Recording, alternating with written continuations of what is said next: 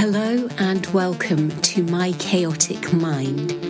I'm Kaz, and in this podcast, I'll be sharing my thoughts, opinions, and experiences juggling adult life with eating disorder recovery. And maybe there'll even be a laugh or two along the way, because let's face it, being an adult is difficult enough without throwing an eating disorder into the mix. So, if you're ready, it's time to come with me through the looking glass. Thank you for joining me for this episode of My Chaotic Mind. I hope that you're well. Today, I'm going to be discussing the subject of family therapy. Now, although I have had an eating disorder for the majority of my life, it wasn't until I was in my mid 30s that this type of therapy was actually offered to me. I do feel this is an important topic to discuss because eating disorders affect the entire family and not just the person who actually has the illness. I cannot imagine what it must feel like as a parent to watch the child you wanted so much, the child that you loved and nurtured and cared for, in the grips of this insidious illness and the feelings of frustration and helplessness because you cannot make them better.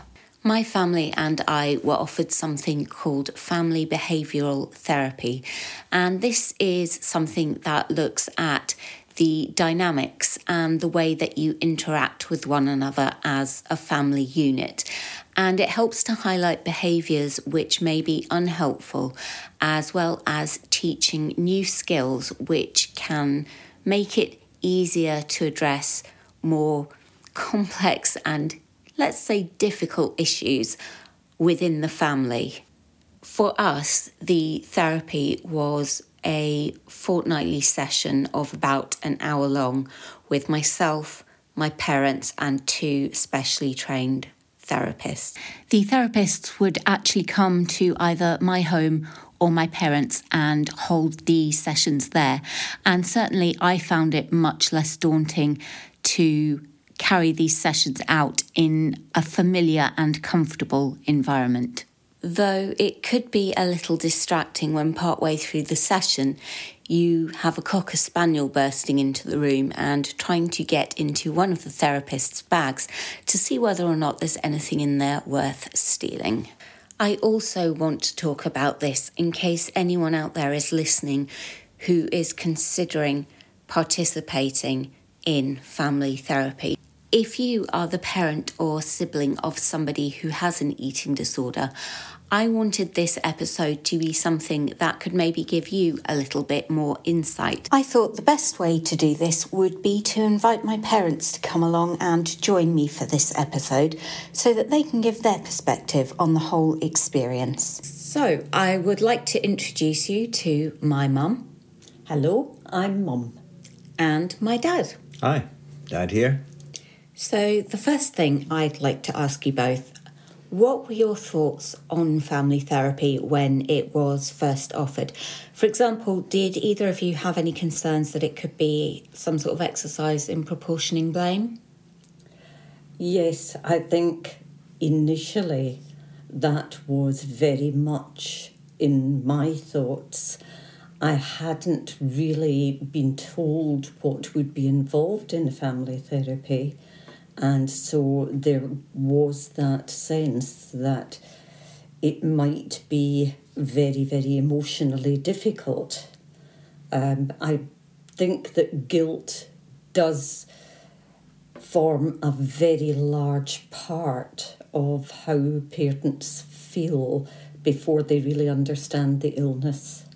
So it was a difficult decision to make to have family therapy. Yes, when, when we went into it, we still didn't know what the root cause of your anorexia was. So there was still the feeling that perhaps it was something we had done or we had not done. And there was a, a little bit of concern that this is what the family behavioural therapy was designed to find out. Uh, it didn't turn out to be the case. But I, I think it's inevitable that you go into uh, a new type of therapy with a little bit of trepidation. Now, I find it quite interesting that both of you seemed to wonder if it might be a case of blaming the parents for my illness. And when I went into it, I was actually wondering is it going to be a case of, okay, Kaz, this is what you have done to the family? So I think we all felt in some aspect that all of us were going to have to shoulder the blame in some way. Yes. So, how would you say you both found the actual experience of undergoing family therapy? I found it ultimately very helpful.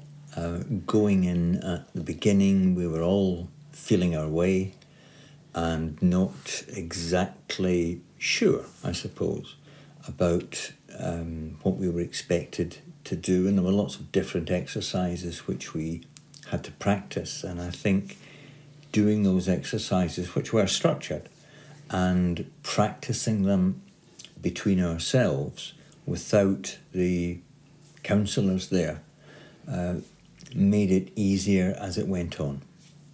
Yes, I would agree with that completely. I think initially um, the exercises almost seemed terribly unnatural.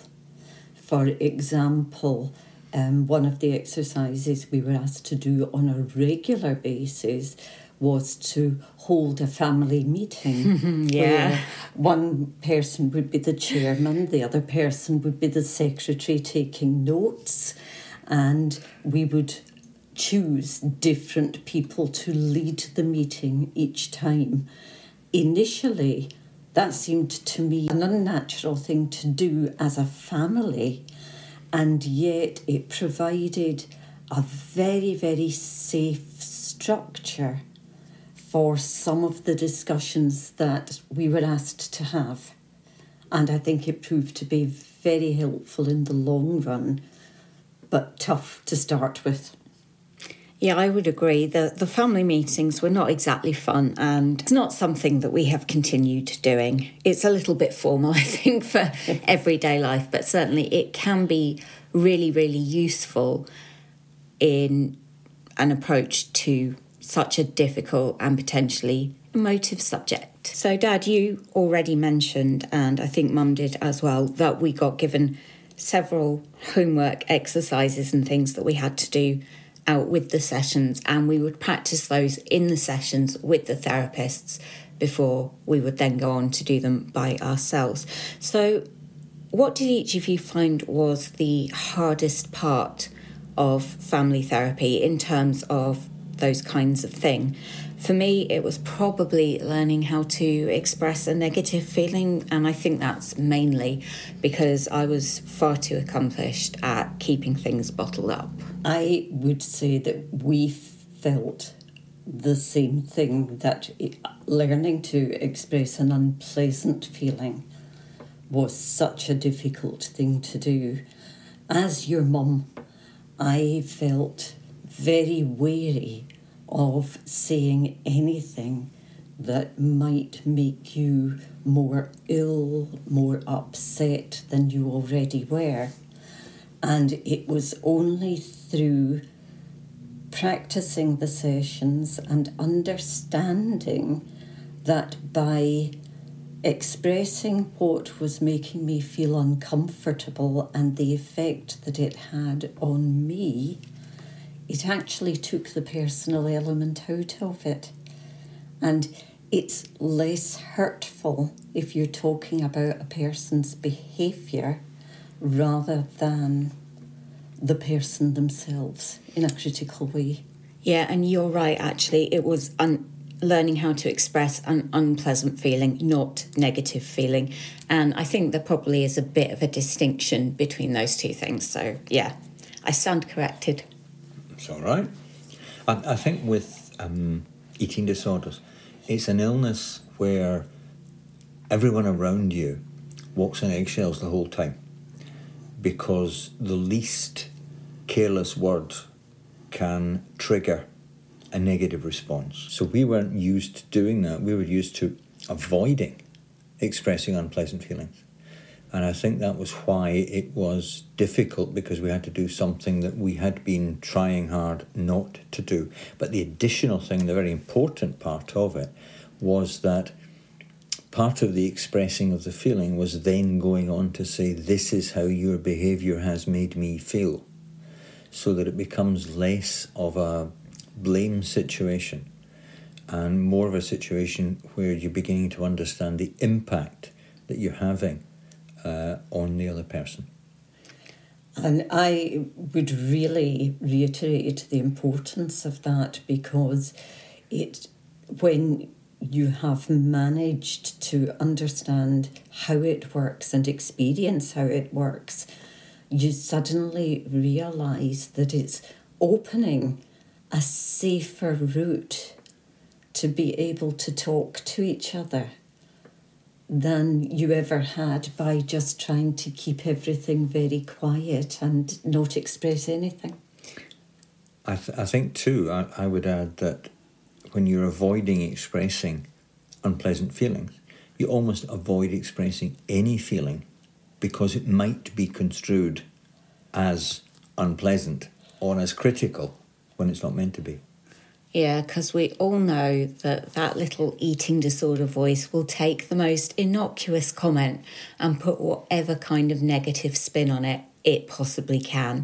And I think as well the the approach that we took to expressing the unpleasant feelings, it wasn't emotive. It was done in a very calm and rational way, sitting down together as a group and just saying, "Okay, dad, this is how what you said or what you did has made me feel. Sorry to pick on you, Dad, but you know, it was more go. more like that rather than me just going, Dad, you made me feel X, Y, Z. Yes, and the structure took the emotion out of it. Mm-hmm. I think when you express an unpleasant feeling and there's a strong emotion behind it, the likely outcome is going to be destructive, mm-hmm. not positive and helpful.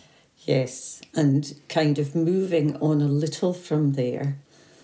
Another thing that it stops and that we learned was so destructive is that how often every one of us made assumptions mm-hmm. about how the other person was feeling, what they were thinking. And mm. by opening the line of communication, and being able to deal calmly and explore, it stopped so many misapprehensions, which often led to explosive situations in the past. Yeah, and I would say we had far fewer flare ups once we were able to embrace that aspect of the therapy. Absolutely. Yeah.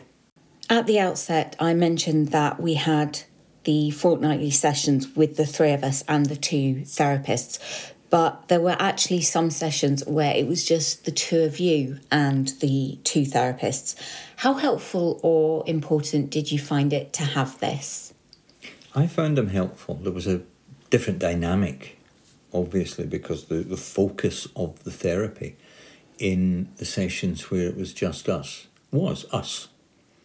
And it may often be overlooked in the treatment of eating disorders, but the close support team of the person who has the ED, which is normally the family and most often probably the parents, needs support as well. So we had a slightly different um, focus, and that meant we could explore different things mm-hmm. um, that perhaps we needed rather than specifically what you needed, that helped us. Um, I, I, think one of the things that uh, came out of that was the fact that we discovered that it was not our fault. And that was a huge thing to be able to embrace that. Freed us up to help you in a way that we couldn't while there was guilt underlying all that we were doing. Absolutely. Um, I think the weight of the guilt that parents feel is absolutely enormous. And bearing in mind that it was the received perception when you were first diagnosed with the eating disorder that the parents had to be at fault in some way. That was back in the 90s. So, you know, the perception of what an eating disorder is and the myriad of causes and the basic genetic predispositions have all been discovered since you were first diagnosed. So we carried an enormous amount of guilt, which. For years? Yeah, and it, it was very, very distressing. So to be with two trusted professionals, um, it really helped to be able to talk through those aspects and be open and honest in a way that was not going to be damaging you any further. And I think at the centre of anything that parents or supporters um, do is always this fear am I going to make it worse? Yeah, and I think it's important to say as well you two never discussed with me anything that went on at those sessions, and I never asked you. I certainly felt it was really important that you two had that safe space and were able to get your own support without my involvement in any way. And I certainly didn't feel any sense of being left out or anything like that. Um, and I actually think it's really, really important that all family members of someone with an eating disorder do have the option of getting some support for themselves because it's too easy to just focus on the person who is ill, but it affects everyone. Yes. Yes. And it wasn't a, a quick fix by any means, but how effective do you both feel it was in actually improving our family dynamic? I feel that it was absolutely transformative. It opened the lines of communication with each other in a safe way, in a way that we were secure that we weren't going to be hurting you or each other. Mm-hmm. And it enabled us to say things which would be helpful, but in a way that was not going to cause the flare ups, the misunderstandings of what was meant. It makes it much more difficult for the anorexic voice to twist what the person trying to help is trying to say. Mm-hmm. And I would say to anyone thinking about it that it's not simply transformative within the family unit, but it does help enormously in the way that you deal with people generally going forward. Yes. Yeah, I would agree absolutely with all of that. And I would also add that one of the most difficult things for me was letting it go. Because after 18 months, we had become used to a certain pattern uh, where the therapists w- were there with us and they wanted us to be, as it were, sent out in the little boat on the sea on our own uh, without them giving us the directions and holding the tiller. And I think it took us a few weeks after they were ready to do that before we felt that we were ready to do it. It has to be done. And I think that after we did it, there was no relapse. We didn't go back into the sort of uh, pre therapy behaviors that had been destructive. We were able to apply what we had learned in a fairly consistent way. Uh, and I think, as, as you have said, in a way that affects wider aspects of our life positively. Yeah, I think you're absolutely right. The the fact that it was done over an 18 month period meant that it became something that was very comfortable and natural for us in our interactions with each other. So, from the early stages where things needed to be practiced and felt, oh, this is a bit awkward, I wouldn't normally do this within my family, everything became very comfortable. And it was letting go of our safety blanket of the, Yeah. the Yes. supporters for us that was the difficult thing at the end. Yeah, I mean, I would say I certainly think that the family therapy has had a lasting impact on us. And I also think we probably had a lasting impact on the therapists because I remember the time that I had made dog biscuits from peanut butter, and because they were suitable for humans.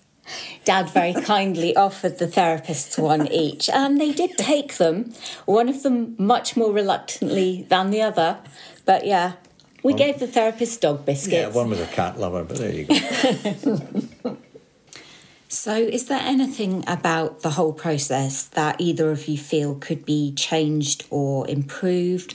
Or is there anything that wasn't covered and you feel that maybe you would have liked to have discussed? I would say, on balance, no, because the program uh, was carefully thought through, well structured, and we were given ample opportunity in the sessions to introduce anything that we chose to. Although they would begin with uh, what they wanted to be the outcome, what they wanted to, the, the skill to be that we would learn that session, sometimes they diverged and they allowed us to take our, our discussions uh, wherever we wanted to. In fact, some of their um, perceived outcomes took three or four weeks to achieve because we had the opportunity just to go with the flow, as it were. And I would, I would say that having finished it, and it was some time ago, a number of years ago that we finished it, I haven't ever looked back and said, "Oh, I wish we'd had the chance to do that," because we are trained, if you like, skilled enough to be able to do that for ourselves with the three of us, and do it, I think, well. Yes, I don't think there is anything that I would change. Um, I don't think there's a lot that I can add to what Dad has said, except it did occur to me. Um, Dad and I were members of a carers group, um, all people supporting young people with eating disorders. Youngish people. Well, Young to us. young to us. You are young. Um, I think that among some of these people, there was the suspicion about family therapy that perhaps Dad and I felt at the outset before we entered into the programme. And I think that an overall view for people contemplating entering into it could be helpful to reassure them that it's not going to be that guilt fest that you're frightened it's going to be. I think more people might take up the offer. I would say, while I'm thinking of it, that there were maybe eight, eight to ten young people represented at that group overall. And we were the only parents, to my knowledge, who undertook family behavioural therapy. Wow. Yes. And I do think that we were able to help other people in the group as a result of that. But it was something that there, there was that suspicion, or, or many of them, many of the parents in the group were sole parents. That is not mm-hmm. to say they were single parents, but mums came, mostly mums came on their own without dad. And there was one dad who came without mum. And I think family behavioural therapy works best when the whole family Yeah. is engaged. I should just mention for listeners, because I haven't said this, Mum and Dad are both very happily married to each other.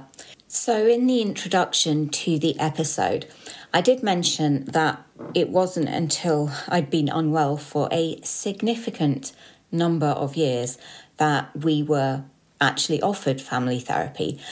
Do you feel it would have been beneficial to have been offered it when I first became unwell? Or do you think that you might have been more resistant to it? Because certainly teenage me would not have wanted to engage with it at all.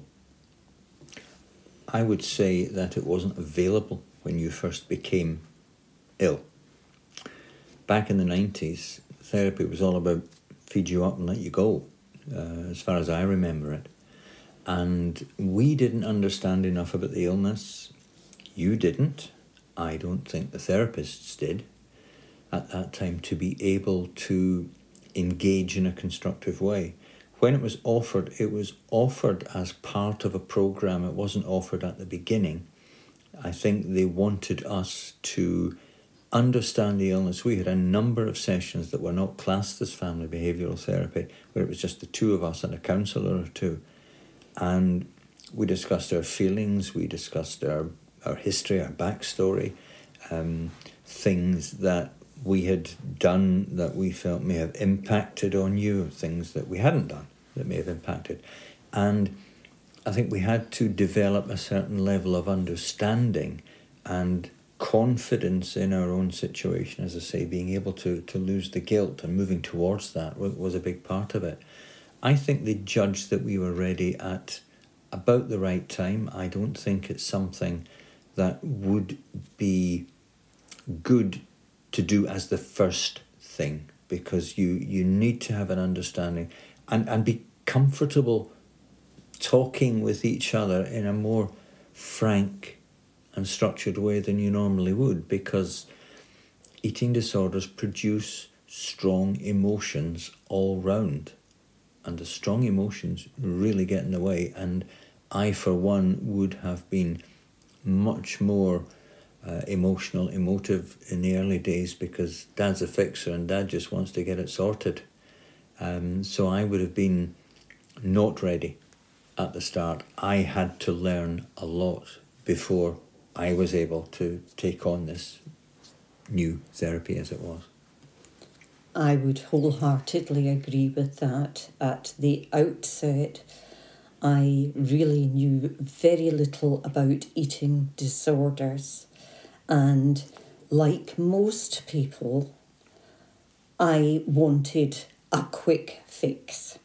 I wanted my daughter back to the person that I thought she was, and obviously hadn't understood at all how bad things were for you and what was happening to you. And I had no real understanding of how eating disorders work.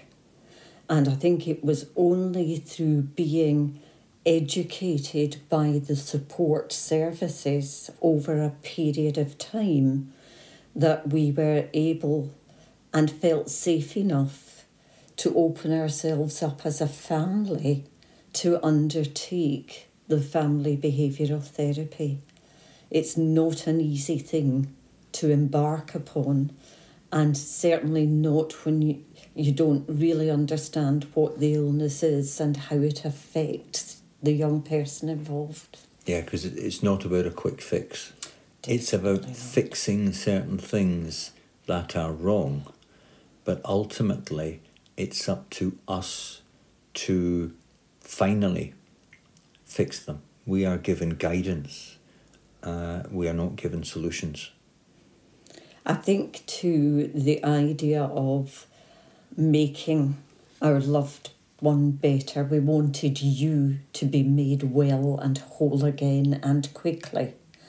And through our journey, we have learned that that has got to happen in your time scale, not yes. ours. Yes. And our role in this whole journey is to become as effective in supporting you at whatever stage you happen to be as we possibly can. And at the outset, we didn't understand that at all.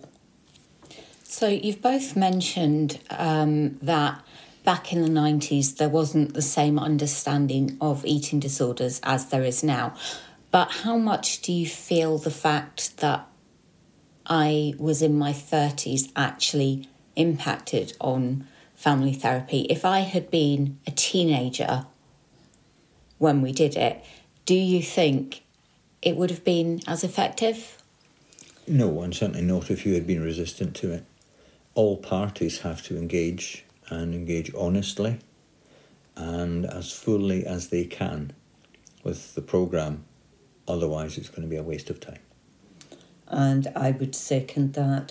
When you are dealing with someone who is still a minor, um, there are different techniques that support services will use for an adult. You actually have to come at supporting the person in a completely different, more grown up way. And so the person who is suffering from the illness has to be at the right point too. So, the final question that I'd like to ask you both what would you say to other parents or family members of someone with an eating disorder who are perhaps anxious or undecided about whether or not to actually do family therapy? I would say to them that their anxiety is completely natural. Um, but if they are at a point where support services are offering this opportunity, I would grab it with both hands and accept that it is going to be a lengthy process that's going to demand commitment from all participants, but the rewards far outweigh anything that might be perceived as difficult. We were able to approach it positively knowing that it wasn't going to cure you, but was going to make the situation less uncomfortable, shall we say, for all of us. And if you're going to do it, if you're offered it, go in with a, a, a positive mindset, not expecting miracles, but the outcome will certainly, in our experience, be better than if you hadn't done it. And the more you put into it, in terms of practicing the skills that you are taught at the therapy sessions, the more you will get out of it. It's it's as straightforward as that. If you don't feel ready to do it, ask the questions of the people who are going to be administering it, your your support team, um, the professionals, and find out enough about it to make you comfortable that you can engage. But as I said before, all parties have to be able to do it. There's a certain amount of benefit in doing it if it's just the parents, but the best outcomes are with the whole family engaging. Yeah, I mean, I think family therapy as we experienced it was very comprehensive. I think it, it really did seem to cover all bases. I can't think of anything it didn't touch on. And at times it was difficult, and we certainly did have to work for it. Um, it wasn't a case of here's what we'd like you to practice or here's your homework and we'd go off and do it once. We'd have to do it several times through the week and we'd all have to make that effort to do it. But I certainly think it is so worthwhile because I feel we have a much more open and honest relationship Yes. I just want to say a huge thank you to my lovely parents for joining me for this episode and to you for listening.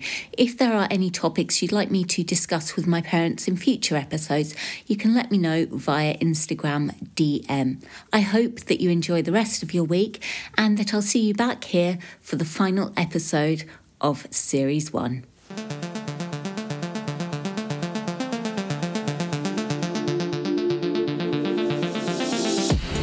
You've been listening to My Chaotic Mind with me, Kaz. Please do rate, share, and subscribe to this podcast if you have enjoyed it. You can follow me on Instagram at edpodcaz. That is ed podcast c a z. Please do feel free to send me a direct message on there if you want to. And I hope to see you back here soon for the next episode.